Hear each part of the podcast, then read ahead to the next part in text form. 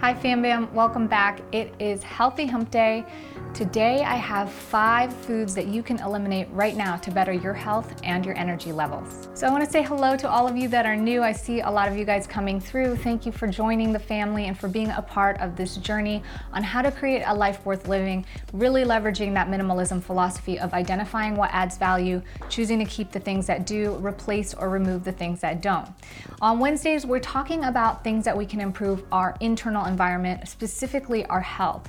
And today there are five foods that I want to share with you that I've learned in the course of curing adrenal fatigue, being a fitness trainer, and just what I've learned so far. Number one is fast foods. We all know fast foods are not really good foods to put in our system, but the question is why? Fast foods tend to have a poor combination of high fat, high sugar, which is bad for your hormones and bad for your health. They don't tend to think about your health when they create fast foods. They just want something yummy that's going to be able to be made quick and taste super, super good, sometimes even addictive to keep you coming back for more. We all know that fast foods are not contributing positively to your health, so eliminating it entirely or reducing it significantly is going to help. What you can do to replace it is do quick prep meals. I've done a meal prep video and how I approach that. I know a lot of you guys are asking for samples, and if you stick around, I'll be sharing some of those with you soon. The next thing that you can eliminate is processed foods. Processed foods is kind of like fast foods in the home. We have processed canned foods or things that are mixed up because we don't want to take the time to, you know, create the ingredients, have to cook it for ourselves. And that's totally fine. That makes sense. But if you just eat simply, it's super easy to remove all of the downsides to processed foods, which is a lot of chemicals, again, poor combinations. There's things that need to be preserved so that just heightens the amount of toxic exposure that we have. And really, when it comes to any type of food or anything that we put in our system, if our body can't process it or there's too much of it, we store it in a form of lipids within the cells, which is just basically fat in the cells. So, this is the reason that when we're overweight or obese, we actually have more health problems because we have more storage units that are containing things that we don't need, such as toxins, chemicals, and excess nutrients. And when these storage units begin to expand and split, they start creating new cells. And with all the toxic stuff going on, a lot of times those new cells don't replicate well. They replicate poorly, causing diseases, illness, cancer, etc. The next thing that you can eliminate are refined sugars. This is a tough one because I personally love sweets myself, so I try to eliminate as much as possible. And one of the things that I do to replace it is give myself real sugars combined with good fibers and nutrients. This is in the form of smoothies with fresh fruits and veggies. I also don't mind a lot of like the raw, put together snacks every once in a while, but still, it's very important to make sure that when you're eating lots of sugar, it's combined with good fibers and nutrients so that the body digests it slow. When we're peaking our blood sugars up and down like this all day by drinking sodas or fruit juices or eating lots of candies and snacks, that actually starts to mess with the hormones pretty good. And a lot of times, simply eliminating the sugars can make you feel like you crash. It takes about two to three weeks to get over that crash, but your body is actually trying to keep itself energized with those sugars and causing those peaks and valleys, again, really screwing up the hormone system. Next food that you can reduce or eliminate are processed meats and red meats. Meats are something that when we would hunt for in the past, we would probably just consume the meat isolated. And the meats weren't processed the same way that they are now. It's really hard to find good local fresh meat. And so I try to stay away from meat as much as possible. I have been humbled recently in the fact that I really could not heal my adrenal fatigue without consuming some meat. But just because you have to consume some meat to be healthy and maintain a good balance, especially in a healing situation, you don't need to overconsume meat. And our society has been led to think that we need to eat meat every time that we have food. It needs to be the primary resource. And the issue is that our meat is just not as clean. It's not wild anymore. They're pumped with a lot of different hormones and preservatives. A lot of these animals are sick. And most of all, the way that we eat meats tends to be a highly acidic combination.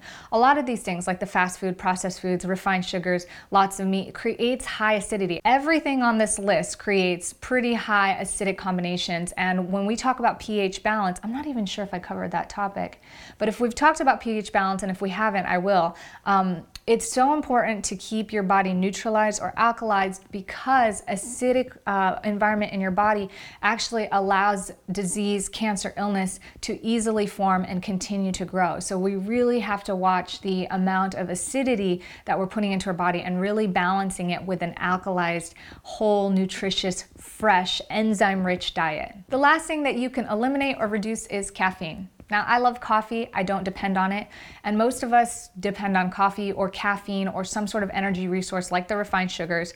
Um, you'll notice that people who don't do caffeine have a tendency to do a lot of sugars, and that's because we're having a hard time keeping our body up. This definitely messes with our hormones. It puts our body in a deficiency and it makes us dependent on things that don't contribute to our health or add value. All of the food combinations we've talked about so far really mess with the hormone levels, they mess with the blood sugars as well as your energy levels because it keeps you from being able to really sense and feel what your body needs. If you're feeling tired, your body doesn't necessarily need more caffeine or sugar. It needs to rest. And it's why I did the sleep video last week because sleep is really the number one most important thing. It's something that I've neglected because that's just how it goes, right? We stay up late, wake up, have caffeine, just go, go, go, go, go without relaxing and restoring our body. But I always like to compare this to like a well oiled machine. If you don't service or refuel your car, or if you don't rest and feed yourself after a workout and you just continue to run at that high octane level, then you're left without any resources and you become not only deficient, but kind of negative in your energy or your physical bank account. So it's really important to make sure that if we are dealing with a lot of work or a lot of stress or a high level of activity during the day or just a tight, tight schedule, we really have to rest and balance it with something that's actually going to fill up and replenish our fuel tank. And sleep is the number one thing. When you get sleep, your body gets to metabolize, it gets to heal, it gets to focus on the things that it needs to to restart your day. Your hormones, digestive system, metabolism, it's all resetting, it's cleansing the body and just focusing on those areas that is holding you back. And so not only are you getting rest, you're actually restoring the body. And you'll notice that when you get more sleep, you're less inflamed. You tend to get better much quicker and you tend to have more energy during the day. Now, I know some of you say, Marin, I've been getting tons of sleep and I'm really tired of having to get nine to 10 hours a night.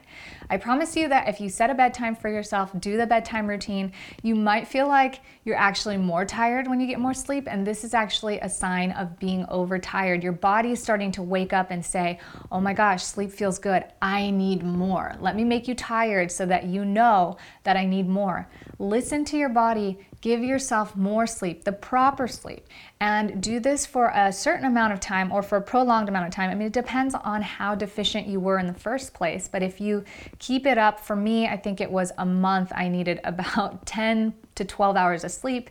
And then the next month it went down to 9 to 10, and then it went down to 7 to 8. And so now I know my baseline is 7 hours of sleep. If I'm only getting 5 or 6, I'm deficient again.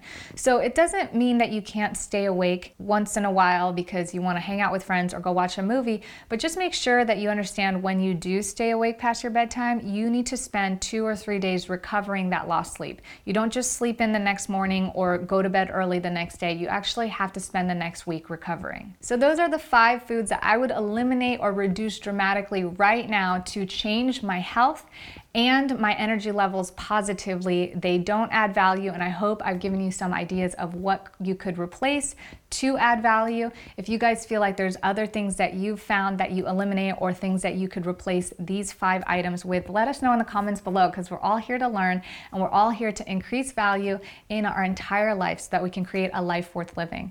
Thank you so much for joining me here on Healthy Hump Day. I hope you guys enjoyed this video. Give it a thumbs up if you do. If you're not part of the family yet, just hit subscribe subscribe for more. We've got plenty coming to you, and I'll be back here to see you for Freedom Friday. Ciao for now.